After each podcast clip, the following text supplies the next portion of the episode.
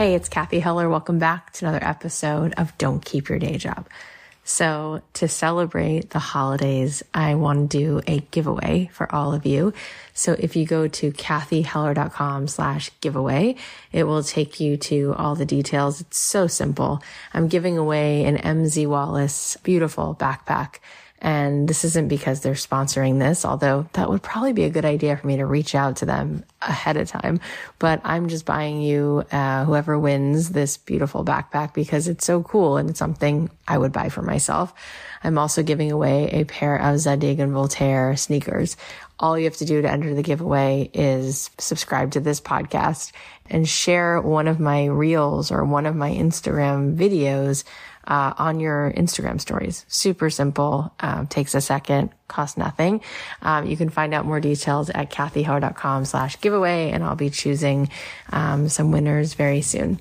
Well, today we have an incredible soul joining us. His name is Diego Perez, but some of you might know him as Yung Pueblo. He's a writer, a poet, a meditator, a New York Times bestselling author, and he also has just a huge community on Instagram. He's written two amazing books, including Inward, a collection of poetry and prose that explores the movement from self-love to unconditional love, the power of letting go, and the wisdom that comes when we truly try to know ourselves.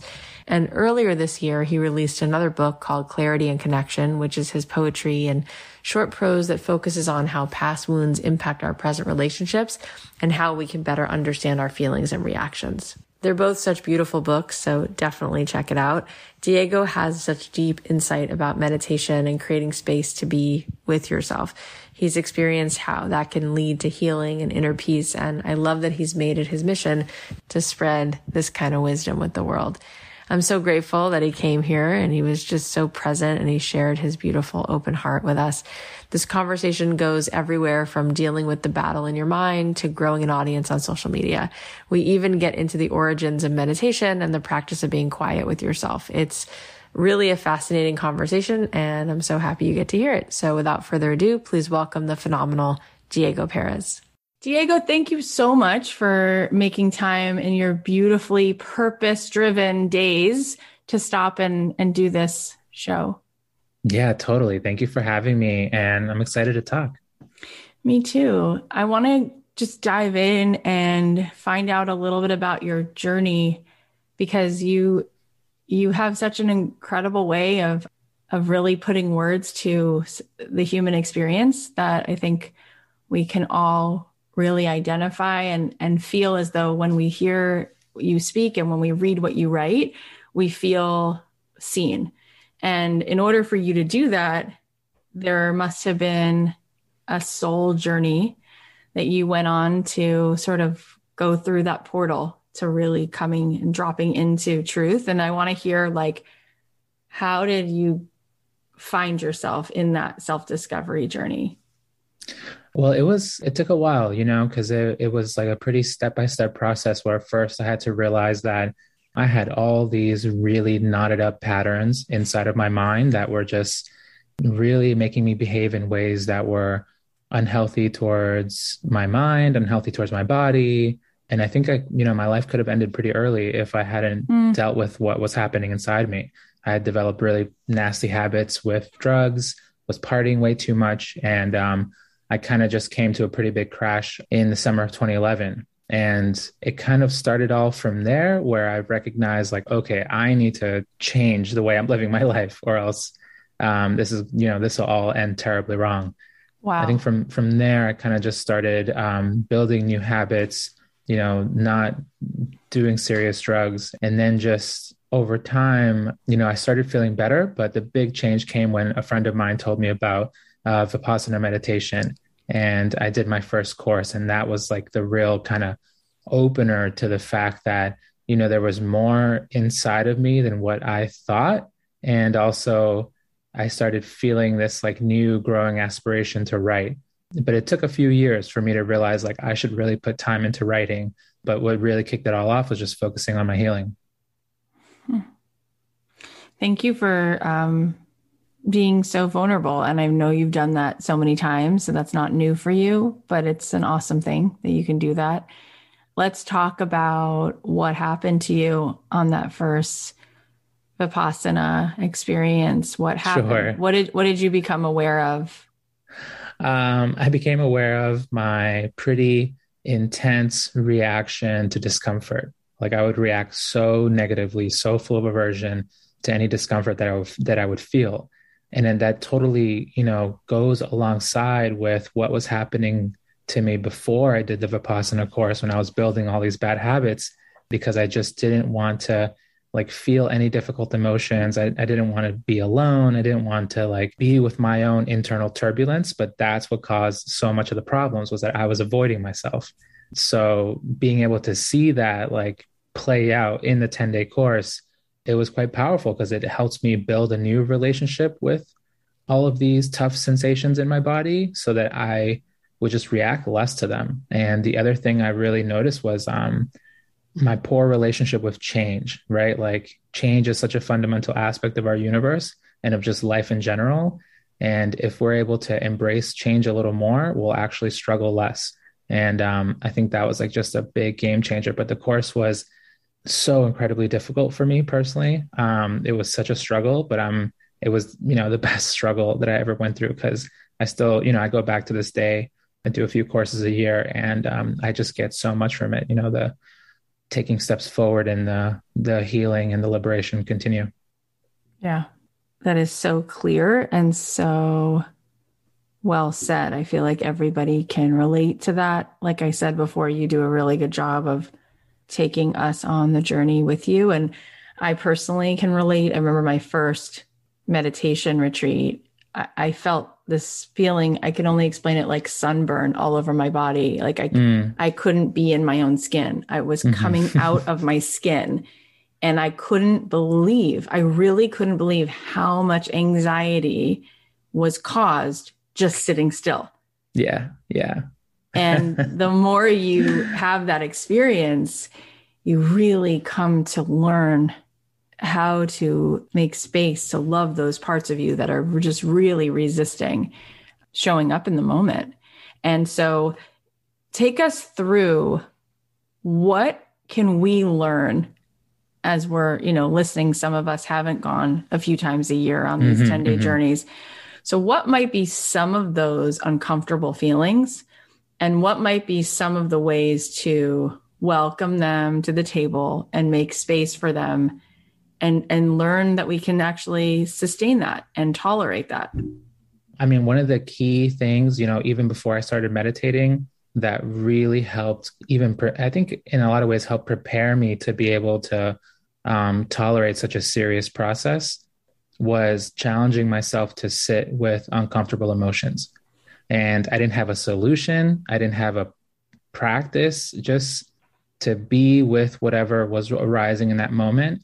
Um, I felt like intuitively like that's what I needed to do because I found that what had gotten me into so such a difficult situation mentally was that constant pattern of avoidance, um, constantly running away, constantly seeking pleasure, constantly seeking distraction. So like I thought, you know, the answer is in the opposite of that is like let me just like feel this sadness, let me just feel this anxiety. And learning to just be with it. I think actually took a lot of power away from those emotions and actually uh, you know created space for a lot of healing. So i think being with yourself and that's like a tricky thing right? Being with yourself not in the sense of like fueling the emotions that you're having. It's like no no no just be with it without feeding the fire right? Like don't become the emotion just watch it. Um i think that can make a huge difference in people's lives and the other thing too is like i'm glad that i ended up hearing about this technique in particular because um, the Vipassana taught by S.N. Goenka because it just like it was what I needed. You know, I think a lot of times when people go into personal growth, they try to reinvent the wheel and they like want to like figure out like, you know, what is it that I can do or what is it that I, how can I set things up? But actually, a lot of amazing things have already been developed. And you just need to go out there and find something that meets your conditioning where it's at, whether that's finding a really good therapist, like doing some journaling or, you know, finding one type of meditation or another um, something that suits you, I think just makes the whole process much more efficient. So like if, you know, if anyone's hearing this, like, and you don't have a practice, go find one. You know, there's so much out there. There's so much out there. Yeah. It's incredible. I mean, think about where we were as a society 30 years ago. You know, there weren't all Oh, these yeah. apps. You can now find Jon Kabat-Zinn and Tara Brach Mhm. and Sarah Mhm. Blondin and you. And there's like whatever flavor of ice cream you like, like they have that equivalent for all kinds of practices to help you self-soothe and self-regulate. And Jon Kabat-Zinn has a great expression, which is you can't stop the waves, but you can learn to surf. Yep. Yep. And what you said about just being with it Mhm. but not fueling the fire. And I want you to talk about that more because I think that we really have an incredible capacity to be with what is.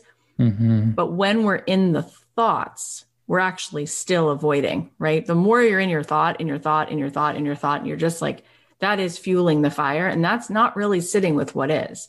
Sitting with what is, is allowing the feeling, right? Just that Mhm. feeling of it. Is it grief? Is it sadness? Is it pain? Is it overwhelm? Is it joy? Is it shame? What, what, what's coming through? Mhm. what we often do, and I perceive this in myself and, and other people, is just like the more of the story, the narrative, which I think is really hard to be with that because it doesn't actually exist. It's just a story that just keeps getting worse and worse. But I don't know that people necessarily understand that. So sometimes when people say, just sit with it, they Mhm. just go up in Mhm. flames because that they think that that's an opportunity to just literally sit down and allow And- their and mind stew in it. Yeah. yeah and it's really not about the mind can you explain what what that looks like what that feels like so we maybe could get access to that Yeah, I think um, there's two components that kind of stand out. Like one is you're being with it as long as you're not letting it control your actions, right? And that and that actions includes like if you start sort of stewing in the narrative, like you were just mentioning, if you're just like you know going wild with the stories, then yeah, you're just adding more anxiety to the anxiety. And the other part of it is like at the intellectual level, right? Like everything's impermanent. So if you understand that this is an impermanent phenomenon, you know, even if you're not like meditating or anything like that, you're just like, oh, right, like I feel pretty crappy right now, but this isn't going to last forever because I actually didn't feel crappy yesterday. So how long is this really going to last? Yeah, for a, a few hours, maybe a few days, but it changes just like everything else. Like there's literally, there has never been in the history of the universe a storm that has lasted forever. So this one also is not going to last forever. I think that understanding of impermanence alone, like literally peace itself is built on the embrace of impermanence. So the more deeply you can embrace it, the more you're going to be able to do that surfing that you were mentioning earlier, surfing the waves. But I think it's being with it without um, letting it control you, without letting it fully be with the narrative. And I think you can also be with it and have your attention on it without being like totally consumed by it. So it's really it's about finding a middle path where you're like, okay, I feel this anxiety and this sadness and I'm spending part of my attention sitting with it, but I'm also still moving through my day. I'm also still, you know, taking care of the tasks I need to take care of. And maybe in this day, I'm moving a little more gently and being kinder to myself, and I'm decreasing the amount of things that I need to take care of, but I'm also still living. I think that can be quite helpful because, like, there, there is an important balance there because you don't want to just, like, I don't know, make things rougher for yourself. yeah and that is really so powerful to sit with that truth that this too shall pass right the Mhm. happy moments pass hmm sad ones too Yeah, yeah, totally. And it's critical to understand both, right? Like, I think understanding that happy moments pass, like that one is clutch. You know, if you really hmm are able to embrace that truth, then not only is it going to make you more present for when good things are happening, you're going to be able to enjoy them in a much more selfless way so that you're not so attached and you're like, oh, I have to replicate this over and over and over again. It's like, no, it's here right now. Let me be here. And when it's gone, okay, it's gone, you know, and I can, um, at the very least, be grateful that I was able to be present for the good things while they were here. Because there's a lot of people who, even though everything they were craving has appeared, they're still like their mind is already focused on what's missing. And that's tough. That's a hard way to live. that is a hard way to live that's for sure in the platform you've created you, you have touched so many lives i mean it's it's really powerful what are some of the biggest repeating pain points for your readers for your mm. audience, what do you see as either the main thing or a couple of the main things that come up for people? Um, that's a great question. I think one thing that always kind of surprises me is that there's a pretty constant shift between things being pretty good and things going a little harder or like being a little more difficult for people. So that within every week, like whenever I post a story or a piece about being with tough moments, handling tough moments, or even just recognizing that a tough moment is happening, a lot of people will send messages um, just being so grateful that they're being seen through their tough moment and that even if you know and that tough moment could be happening like once a week or every two days because that's that's life right? Like we're constantly traversing the emotional spectrum like just moving from joy to anxiety to jealousy or you know happiness selflessness. Um, we're con- constantly bouncing around and that's normal. That's life. But i think that's always kind of been um, surprising is this sense of being seen that people really deeply appreciate. And I think also the other thing that kind of stands out is that we're not so different from each other. Like similarly, like right, that not only are we traveling through that same emotional spectrum, but we all have this ups and downs by the way the week has been kind of designed by the capitalist world, where like Mondays, we are excited, we're ready to, to try to build new patterns, we're ready to take on the week. Whereas like Wednesday, generally people may feel like a little kind of beat down by the week um, because things have already happened that have not gone the way we wanted them to gone to go. And then when you get closer to friday people are thinking about their loved ones or friends that they want to see or wish they could see if they weren't so busy.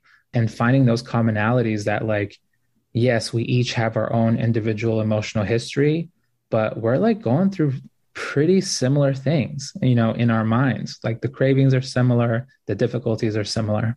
It's one of the most powerful things that we've ever had said on the show, what you just said a minute ago about people feeling seen because you are creating space for us to have a human experience and why that is just so punctuated with exclamation points and people are reflecting to you how much they appreciate that you're seeing that. And I say it's one of the most powerful things because there is an assumption in the world at large, the world that we see, the world that people let us see of their own life, yeah. that life is supposed to be camera ready and, and worthy of an Instagram post. And and if it's not, something's wrong. And I mm-hmm. think that mm-hmm. is why people tend to identify with, oh my God, what does that mean about me? And do I, you know, is something broken? And it's mm-hmm. like, no, no, no. What you just said and the way you said it is, oh, because that's the way it is. We traverse, you know, all these different mm-hmm. emotions. Mm-hmm. But how many people, whether you just bump into them at the grocery store or you're following them on Facebook, how many people are letting you in to their actual life and how many people are very selective and then therefore creating a culture yeah. where it looks as though one thing is real and everything else is actually very problematic and dangerous and you're alone in it mm-hmm. and you're mm-hmm. saying oh no no no no this is actually the way it is for everybody yeah i think that um, hopefully building a new culture where we get to end the performance is like key you know and I, I see a lot of you know not just some in the stuff that I'm putting out, but there's more of that in like my fellow Instagram writers who are just like pointing out the reality of life, you know, because it, it's hard. Like it's hard to be able to maneuver the ups and downs of life and to be able to even accept the fact that there are ups and downs, which sucks because society has told us the opposite, where a successful life is just up and up and up and up and up. But that's just not true. It's it's not not realistic at all. But I think it's an exciting time where where I feel like the culture is getting shifted so that there's more space for not just trauma and the intensities of deep trauma, but just like not feeling good, right? Like it doesn't always have to be like a super serious situation where we have to call our community and our friends for support. It can just be like, okay, I don't feel that great today. And that's fine. It's really beautiful. And you are doing such a service. You are doing that. What you just set out to do, you're doing it. And it's mm-hmm. powerful. Mm. And um, there are a few other people, and I say only a few because in the sea of what is created content wise. It is just a yeah. few, but um, there are a few people courageously doing that. It makes me think of that movie. There's again only a few movies that have endings like that, but there's that movie once from like when was it 15 years ago glen hansard wrote the music and it's about these you know two musicians and i mean this movie's 15 years old you guys so spoiler alert but they don't they don't get together at the end right they, mm, they have to mm-hmm. go back to their complex lives yeah and i love the ending because so many of our days end like that so mm-hmm. many of our mm-hmm. days end with having to hold something that isn't wrapped up in a bow and how beautiful it is that we as people can uh, make space to grieve and to just live this incredible human experience which is it's so painful and so enjoyable at the same time. Uh, what you're saying is making me really think about how you know how we're constantly evaluating things? We're constantly being like this is good. This is bad. But there's so much gray space that we're constantly trying to fight by giving it a valuation and being like, you know, okay, this is great, this is successful. But in reality, like even, you know, some pieces that I create, it's like I'll I'll write things and the point of everything that I write is hopefully people find it useful. But then there are times where like, you know, I can't quite tell like, is this really connecting with people? Is it not? And recently what I've decided is like, okay, without letting the numbers tell me if it's good or not, right? Because everything has metrics. Just let it be what it is. If it's good, people will just, you know, it'll just go out and do its thing. If it's not good, that's fine. It's totally whatever. It's one post. One post doesn't make or break you. You know, obviously over a long period of time, yeah, you want to have material that connects with people and that will like, you know, get you more visibility and all that good stuff. But my recent work personally and just like creating things has been like, just let it go, dude. Just like put out things that connect wow. with you that you feel is important. And let's not decide within 10 minutes, within an hour, if this has been successful or not, because you have no idea. Like let it ride out, let it do its thing. And even if at, at the end and you look back on the end of the week and you're like, oh, right, that post didn't quite connect with people, to be able to accept that without stress and instead with curiosity, which is like, okay, if it didn't, but I still think the topic is important, how can I switch up the verbiage, the words, so that, you know, this theme that feels important to me, I can put it out there again in a different way and see, um, you know, how it can become a solid art that people can enjoy. Yeah, that's and good for you. I mean, that takes. I mean, of, I, am trying though. I don't yeah, have it down yet, but yeah, it takes a lot of courage for mm-hmm. all of us, but especially someone who's had the level of success that you've had. I, I just had Malcolm Gladwell on for a second time, and I said to him, "I asked you this before. I'm going to ask you again. When you have a string of New York Times best-selling books, do you come up against the pressure of feeling like if this isn't a New York Times bestseller, then in some way it's a failure?" And it's just interesting to hear because at your level where where things have just been so acknowledged and people are very clearly you know standing up in their seats for it i think it can be even harder to get out of that loop of like oh no now it has to do as well it has to perform and i love how you said before end the performance if we could end the performance and you're you're showing your audience that I want to ask you about your audience. I want to ask you now about this as it sure. is a platform because so many people listening to this show want to um, make an impact and want to be more fulfilled. And I'm curious for you, when did you decide like, hmm, I am going to put this out there for the public? And and how did it go initially? Like, what was the journey? what what what do you think made it sort of take off and become this like very viral, potent community that you have now? The the primary thing is consistency right? Um, because you can be like a great artist, but if you're not trying over and over again, then it just won't get out there. Because um, one thing that I noticed, like there were so many amazing writers in 2016 and 2017, people that I looked up to that just stopped. And if they had kept going, they would have larger audiences than I would have right now.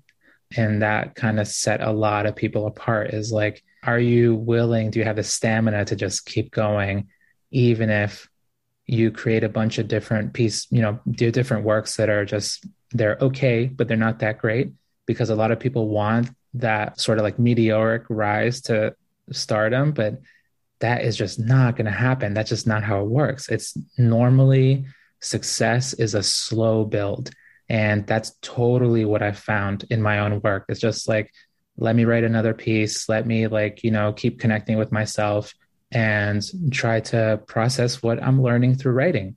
But it's been quite the journey, kind of just um, being able to maintain my stamina so that I can keep going. And I think a lot of that is due to meditating, right? Like once I started meditating, I just, I, I didn't stop going to retreats. I started meditating in my daily life and that's helped me just kind of stay fresh because i'm i feel like i'm constantly learning through meditating i'm constantly studying impermanence and that has it adds so much to my perspective on different parts of life um, for myself and then hopefully that transmits through the writing that i'm doing but i feel like it's been um, a mixture of yeah consistency and also being willing to try new things to try new themes try new formats like because you also want to find a mixture of am I writing things that are actually important to me? And am I also writing things that can connect with an audience?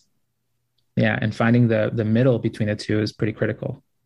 Those are two really important pieces. One about the consistency and what you said about trying things, but also the piece you just said about your your meditation practice yeah um, because i definitely in my own life feel that as well i started my meditation journey in 2007 nice and i've gone to different teachers along the way but you can feel it right? That the resonance yep. that you have is just there is just more of a potency there. And so people tend to forget that. And they think that the more you are busy and you use a oh, hashtag or you you know you DM 15 people every hour or whatever the the gimmick is it's like there's something in the actually walking away from it and cultivating your own energetic right really really like what that looks like and how yeah. that translates is so not what our society, what our culture tells you. It's the opposite. It's like, to me, it's very powerful. And you just said it and linked those two together. I mean, how many people do you think who are reading books on success and habits and goal setting are walking away with the notion that spending time in stillness is going to move the needle? They're yeah. not. I'm glad that you're highlighting that because it's funny. So I was having a conversation with a friend who I'm working on a project with, and you know, just like besides the project, she just asked me. She was like, "How did things become so big for you? Like, how did the audience get so big? How'd you, you know, have um, these two books that are doing well?" And honestly, my immediate response to her was, "I just kept meditating." Like that was it, and and I really traced it all back to that. And don't get me wrong, I do not meditate to be successful. I meditate to liberate myself from craving. And the craving that causes stress, that causes me to create more problems for myself. But in the act of doing that, in the act of relieving myself from craving, tension, and stress through meditation, the mind gets more creative. Whether you're a writer, whether you're a musician, whether you're a doctor, whether you're an engineer, an architect, doesn't matter what field you're in, when the mind is less burdened, it can see more it can see more perspectives and that helps you know and, and it's interesting because i see it play out amongst all of my friends who meditate seriously because they all have such different jobs but they go in they do their 10 days they come out and they're like whoa you know they're just like crushing it at work in a lot of different ways. And um, you know i hope people don't take it the wrong way where it's like don't like meditate to be successful. Meditate to build your peace. Meditate to build your freedom. And from that, once you get that inner situation figured out, more goodness will be able to flow outward that emerges from within you. I mean, this, what you just said, should be something that's repeated, and everyone should go back and listen to the last 40 seconds about every day for the next year and just see how different your year is. You said that. So, I mean, you are a poet. That was poetry. It was so perfect. And I want to talk a little bit more about it because there are people listening to us talk right now who who have had that experience. Yeah. And they know where that lives in their alignment, in their body. They've memorized that feeling. And then there are some people listening to us talk and it's like we're talking about chocolate and they just haven't had chocolate. So they're like, "Oh, it sounds interesting. Like it sounds delicious." But I don't really know, right? What that feels like when it sits on your tongue, what it feels like when you chew it. I don't really get what you're saying. Mm-hmm, and mm-hmm I was having this conversation the other day with a friend who's about to turn 40, and she said, I really want to go on an ayahuasca journey. And I, have never done that, but I have a lot of friends who have. Yeah. And I said to her, I have nothing against you doing anything that you really want to do, as long as you don't hurt yourself or other people. Right. Right. But I said, I wish you would go on a week long meditation retreat because yeah. I've, I've been doing that. And she's like, no, no, no, no, no, no. Because there's something about this drug. And she's explaining to me. And I said, do you know that you can do yeah. that without a drug? And she looked at me like I was crazy. Yeah. Yeah. And she goes, Well, you don't know because you've never done those drugs. And, you know, I said, That's true. But I can tell you what you just said you're looking to get. You yeah. can access that. You can access that just yourself and yourself. And, and, and then like, and, and so can you explain a little bit about your meditation process mm-hmm. and what you just said? releasing yourself from the craving and the addiction of, of, of, of that, right? Of craving. How can you explain a little bit more of the process so we can taste the chocolate more? Like, go a little bit deeper into sure. what your process looks like and what you're getting beyond and what you're connecting to yeah. when you drop in in a meditation. Yeah. So, especially in this style of meditation, right? Um, it originates from the Buddhist teaching. So, it's understanding that there is this like underlying dissatisfaction in life where like our minds are in this pattern where not only are we constantly craving for more but we're always noticing what's missing we always are you know feeling a little bit of aversion towards this and that or a lot of aversion towards this and that but there's this kind of constant battle that the mind is having with itself and with the external world and with its sensations and you know, really like being in this survival mode. But when you start tracing the source of that, which is either craving or ignorance, and you start sort of accepting the fact that, okay, that's there, but now let me connect with what's true. And one of the biggest truths, like what we've been mentioning through this conversation, is impermanence. And the style of meditating that I do, like it's really just a big study of impermanence that's happening within the framework of the body.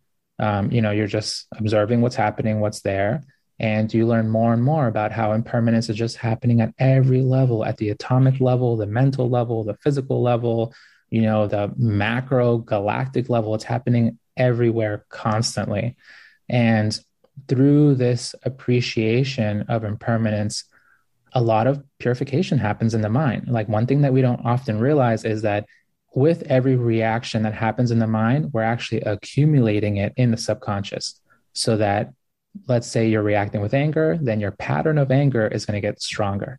You're reacting with sadness, your pattern of sa- sadness just gets stronger and stronger so that your perception is codifying all of this.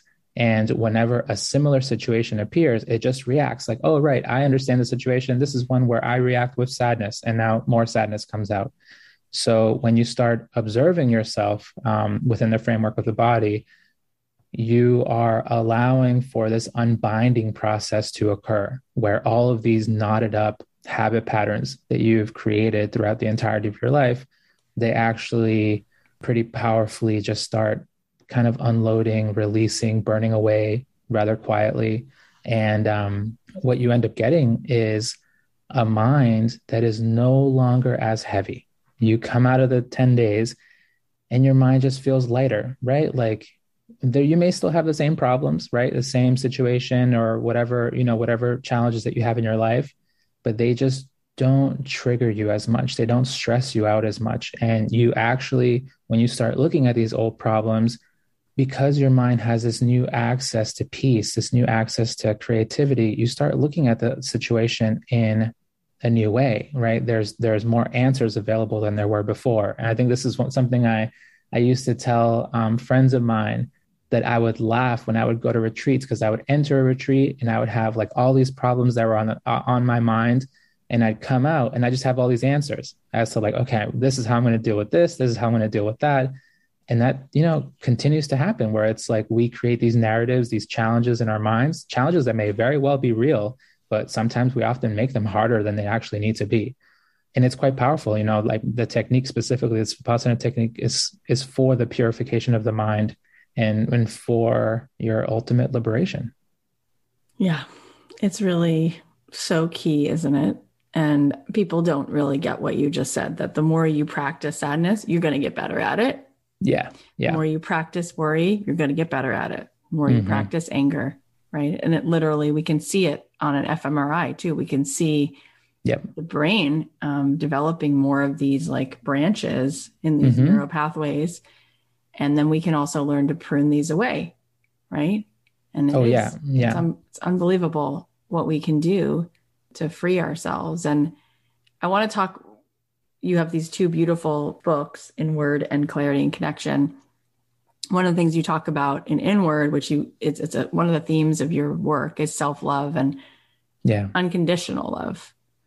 And it's interesting. I want to hear what you have to say about it, and just to comment on what you said before. Like I think, while there's so much impermanence, like you said, mm. the thing that it that is forever and ever and always is love. You know, when somebody passes, it's what you're left with.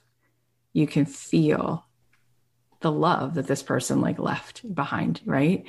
And yet it's such an enigma, like unconditional love, accessing it, mm-hmm. finding it for ourselves, knowing how to even receive it. So what is the resistance, do you think, about with that? And how can we open our palms to experience that? Yeah, I think it's interesting. There's so many different ways to um, even start conceiving of that subject because everybody has their own emotional history. So, like, some people will struggle with receiving, other people will struggle with giving. And um, there's just all these different ways where, where our patterns can accumulate so that they can make our journey into self love quite difficult. But wherever it is that you're starting, I really like to just define self love as doing what you need to do to heal yourself. And I do that to hopefully kind of set self love aside from, you know, it's not just about like buying yourself things. It's not just about like giving yourself whatever you want. Like self love, I think real self love is doing that hard work so that you can totally accept yourself. You can totally accept what's happened to you, your your you know, your whole history, and that acceptance is going to allow a transformation that not only helps you become a better version of yourself, but will actually start opening the door to unconditional love for yourself and all beings. So I see that relationship of self love and unconditional love. There's really a bridge between the two that starts with just you and where you're at and helps you evolve into just having a greater capacity for love for everyone. Mm. And that's so beautiful because the number one thing that I see in my audience is this feeling of, you know, there's such a lack of of love for ourselves, and it, it's yeah. it's the thing that comes up. You know, I would start my own podcast, but I don't think it's good enough, or that I'm that interesting, or you know, I would, you know, maybe take the risk and and say this thing to this person, but then they might leave, and so mm I won't. Mm-hmm. You know, this just this feeling of being rejected. So rejecting ourselves ahead of time because there is just like this inherent unworthiness of of love and love feels like it has to be earned which then that's really not love that's more like a business deal and so it's fascinating just how fast people are just constantly running and juggling and trying to do all of the things and just what a waste of energy it can be sometimes. Yeah, I, I wanted to add to the point that you just said that's so important. Like someone deciding not to do something or a project or starting a connection with someone because it might end. Now, can you imagine if we lived our lives according to that, that we won't do anything because we will only do things that last? That literally will sort of neutralize everyone right there. No one will be able to do anything.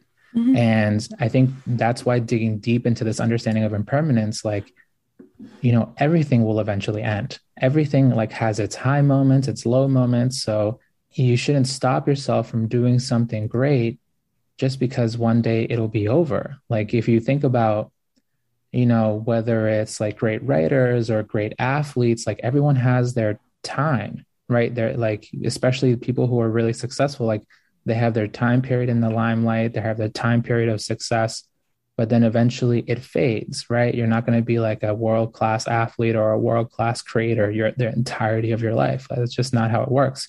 But you can have a moment where you do deeply impact people with your work, whether it's a small amount of people or a large amount of people. And that's something that I've been kind of training my mind, you know, like, okay, today I have a very large audience, but will it always be like that? No, I don't think so. I see how there is this trend, you know, you you can do well for a while and then it kind of peters off and you know, maybe it'll last and it'll stay at to some degree, but then for a lot of people it just totally fades away. So I always try to create for this moment of where I'm at right now. And I am actively working on not attaching myself to like, okay, I'm always going to be a writer or I'm always going to write a New York Times bestseller. None of that stuff, you know, like, because eventually, like, if I think in that way, where I'm deeply attached about how my work is going to play out, then I'm just setting up my setting myself up right. for tons of present and future stress. So let me just kind of live with what's happening in this moment, not expect it to last forever, and we'll see how far it goes. Like one thing that I like saying all the time is something that my Vipassana teacher says is like, let's see how long it lasts, right? You don't know how long it's going to last, but in the act of just seeing how long it lasts, you understand this isn't going to last forever. But I think it's um, thinking like that is helping me not only deal with what's happening a little more peacefully, but just like I think it's giving me more freedom to create too. It's so liberating to just call that out like you just did yeah. and and almost to say I'm just here for a little while, you know? yeah. Or whatever the fear is, you know, yeah. how long it's going to last. Like, let's say we said to everyone listening right now who was struggling with some worry or some concern that someone won't like it or that yeah. the success will go away. How about we say to that person, 100% it will. Yeah. Like, how about if we said to that person right now, people already don't like you. People won't like it. Guaranteed. Guaranteed. It won't last. It yep. won't last. Guaranteed. This will happen. You're right. That person will get mad. You're right. It, you will fall on your face. You're right. The critic. And then you say it, right? And then you have this incredible liberation mm-hmm. because all of those things are to happen they're mm-hmm. not to last. They won't like it. All right. That's all going to exist and you'll survive it and you'll be fine. And it's not even what it's about.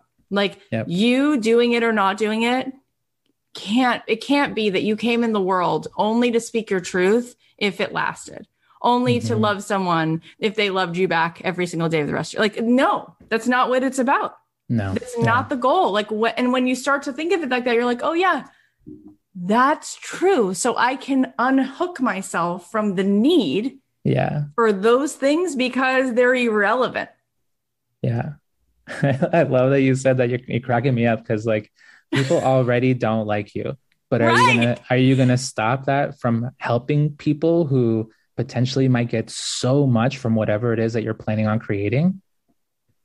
Right. Mm-hmm. Like 100% that is already true that there are people who are like you know diego mm-mm, mm-mm. My, it's just it's just not my thing and yeah, that's you know, fine you know cathy heller great. she's got freckles and she she's so bouncy and i don't know yeah. if i agree with her and you know mm-hmm, he mm-hmm. you know like it's like great i'm so glad because yeah. then it's you're you're you're done you're done trying to grasp for it it already happened and you're you, you're surviving it right now you're surviving totally, right now totally and you you can't give people's like their perception of you. You cannot give it that much weight because you have to understand that everyone's perception you included is totally dependent on your emotional history and your present moment actions. So understand that everything that you're perceiving is through this giant filter of whatever's happened to you in your past and what you're feeling right now in this moment so that means like, is objective, like objective perception happening? Absolutely not. It takes such deep, intentional, masterful training to observe something objectively. 100%. And most of us are not there. Like no. 99.999% are not there. So, can you give that much weight to someone's perception? No. Right. And I love that so much because people have, like you said, there's so much momentum for whatever yeah. the story is they tell themselves. Mm-hmm. And then you just are evidence for what they've decided they believe or they don't believe. So some people are going to look at you and go, they're going to point you out to their cousin and say, I told you everyone born in Ecuador is amazing and poetic. See, there's the evidence of it. Right. Yeah. And someone else is going to turn and say something like completely different. You know, mm-hmm. this is the evidence that anyone who does Vipassana is boring yeah. or whatever they're going to say. And same thing with me. My friend Susie says the problem isn't that people don't like you or, or have a, a negative feeling. The problem is you thinking that they shouldn't because it has nothing to do with anything. And I say to my audience, like, you don't like people. Mm-hmm. Right? Mm-hmm. Do you like everybody? Do you like every kind of food? Do you like every language? Do you love every music that's been? Because uh, I don't. There's no, music that I just right. don't like. You know what I yeah, mean? Yeah. But like we're all, but we're allowed to feel this way, but no one is allowed to have their feelings. What's that about? you don't like everybody, you know? It's so it's so good. And you know, one thing I wanted to add to that too is one thing I'm noticing is that people who have high high degrees of self-love, people who have been working on cultivating that aspect of those, themselves where they're deeply accepting every part of themselves, they actually are going to be much more capable of being like you know just recognizing okay that's something that I don't like without hating it, without being like dropping vitriol and just being super antagonistic towards it. Right. And I think that's like a beautiful thing to cultivate because everybody has preferences and that's totally fine. So you can listen to a song, come across a writer and be like, oh, yeah, that's just not for me. Great. But that is a sign of progress where you're like, that's not for me. And I don't need to even spend time hating it. I love it. I love talking to you. It's so good.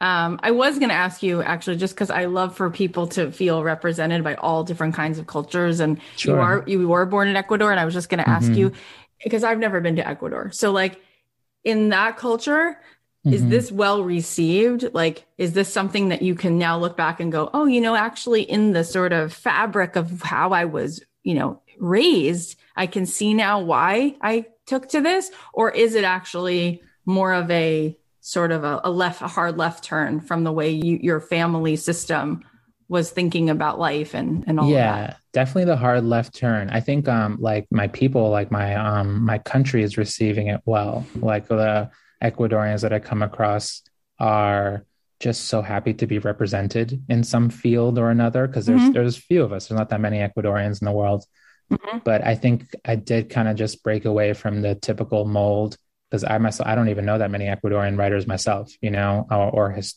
you know historical writers, people who've um, come from before. So you know, even when I started meditating, because I, I grew up, you know, Roman Catholic, um, it was all rather new. But what was most important to my parents, and like I grew up like super poor, like it was hard growing up um, in the United States. My family, we were like really stuck in a poverty trap, basically up until my brother and I became older and got jobs. So that was, you know, incredibly difficult to go through. And I actually connect a lot of my personal trauma to just being poor in America because it was so hard. Hmm. But when my mom and dad started seeing that I was going to meditation courses, they were never resistant because they could see that something good was happening. They could see that my behaviors were changing. I was mm-hmm. becoming much more gentle with my words, much more loving towards them, much more giving and they were just like whatever you're doing just keep doing it we don't yeah, get it but whatever you're doing going. it's working yeah. don't stop yeah yeah and now you know they know so much more about it and are very open to it so it's been good you know them just uh, i think life has been hard for uh, me and my family in a lot of different ways but i think probably one of my like most fortunate things is is my parents because like yes they like you know weren't able to make a lot of money for our family but they had really good morals. And I think that um, helped me a lot. Mm. You know, I'm just going to add this because my journey at one point took me to Jerusalem mm-hmm. and I'm Jewish. And mm-hmm. I like you started in more of a Buddhist tradition. Like in college, my first big awakening was meditation through m- more of a Buddhist practice. And then I wound up in in Jerusalem and I want I, I wanted to know why I felt so strongly in this land. Like what was it about it that was like visceral? Like I was like mm-hmm. crying all the time. I was like something was going on and I met a rabbi who was who had been Buddhist, who had come back to his roots. And I learned that the first time the word for the Sabbath is used in the Old Testament is mm-hmm. when Abraham is is actually meditating. And the wow. same word they use for the Sabbath, which is Shabbat, it's the Hebrew word for, you know, Sabbath, right? And obviously, Jesus, this is like his tradition. Mm-hmm, so, mm-hmm. just so you know, and you might already know all of this, but the beginning and really, the core, the essence of that tradition was seeped in meditation. Mm. And so the word for the Sabbath, the first time it's ever used is where Abraham is sitting and meditating at the foot of the tent in the heat of the day, and these three angels appear. Mm-hmm. And he taught me that we know the meaning of a word from the first time we see it used in the in the biblical sense. Wow. And so he said the idea for a Sabbath was supposed to be, and what it used to be, was a 24 hour meditation, mm-hmm. a resting, a mm-hmm. fully, but not resting, meaning the absence of doing. Yeah. Truly yeah. sitting in meditation, convening mm-hmm. with that oneness, right? That alignment. Mm-hmm. And somewhere along the way, that's probably hard for people to do. So we replaced it with who knows what, all, all of the things. But that's the tradition of thousands of years wow. Of, you know so i would yeah. i would assume that jesus was a person who sat in meditation many many many many many hours of the day. Yeah yeah you know and it's interesting. It's um i think one thing that my especially like my my mom is a huge huge fan of jesus christ like one of, one of the biggest fans of, of jesus. And um she's the and, fan of the you say um, it like it's unique, and there's like, you know, he's got a few fans. He's got a few. He did, he did well for tons. himself. Yeah, he made a mark. um, but one thing that she really, so like, um, I like, you know, I, I go away to 20, 30 day meditation courses.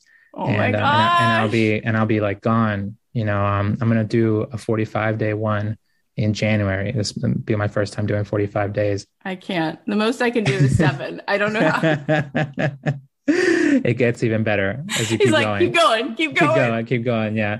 yeah. Um, but my mom really got it because of that story where like Jesus spends 40 days in the desert alone, like totally facing himself and like everything else, right? Grand story. But she sees like that value and that power of solitude to ignite evolution.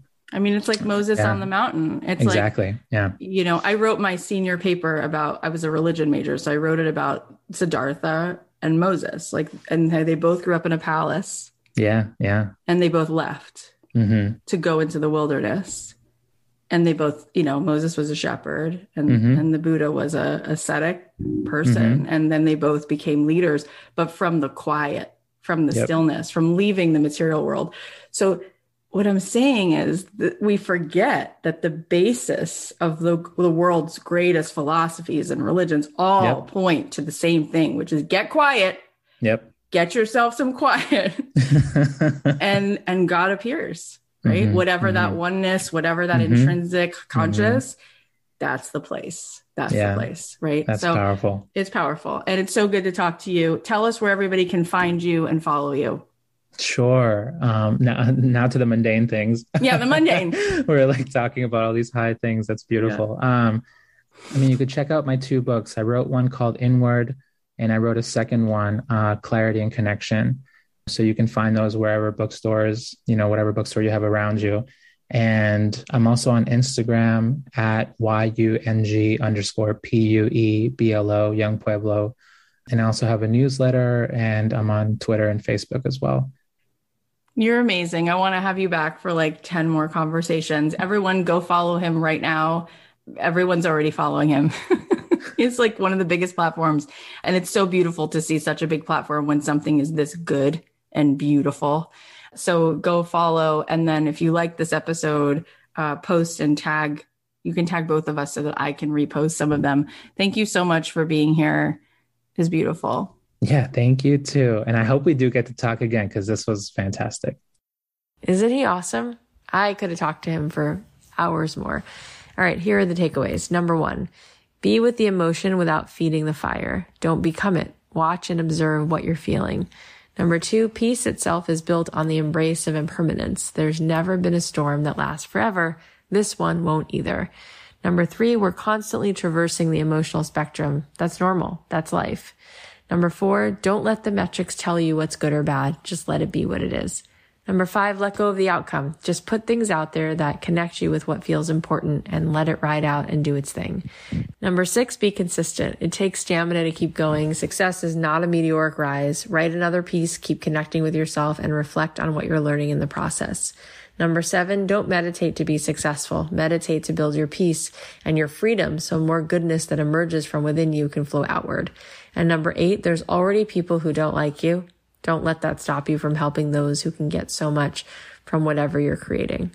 All right, now I want to give a shout out to one of our alumni, Katrina. And Katrina said, last month I was spotlighted on Cathy's call. It was just when I needed to step up and get into my assignment. I've already held a course, Getting It Together, and have offered some webinars that focus on the importance of self-care for women. You can't pour from an empty cup, so if you put yourself first, you can show up well for others. She told me that there's no reason I can't charge $500 to work with women and do the work I do, and I believed her. I hung on every word, and it was exactly what I needed to hear. Y'all, guess who just sold one-on-one coaching for 497? I've got the skills and the knowledge and absolutely pour into the women I work with, and it is totally worth 497. Thanks to all of you for holding the space for me. I'm forever grateful. Katrina, that is so incredible. This is like music to my ears. I'm so proud of you for summoning those 20 seconds of courage to step up and put that price out there. I knew that you had it in you. This is so exciting. I can't wait to hear how this evolves and grows. So please keep me posted. Go give Katrina some love. Her website is katrinamcmurtry.com and McMurtry is spelled M-C-M-U-R-T-R-Y, katrinamcmurtry.com.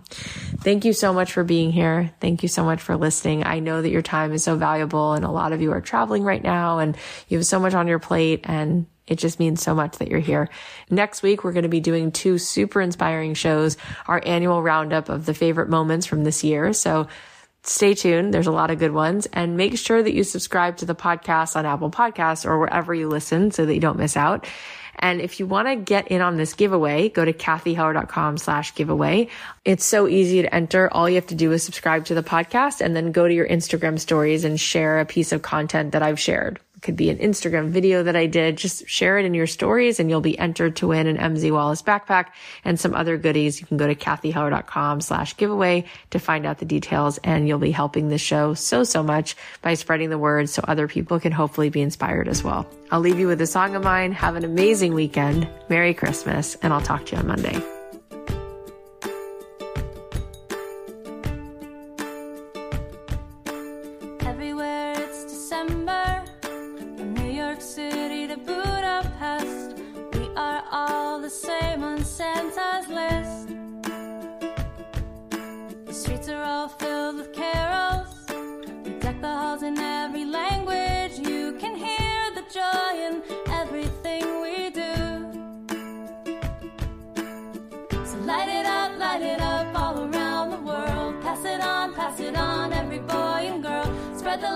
The happy holiday.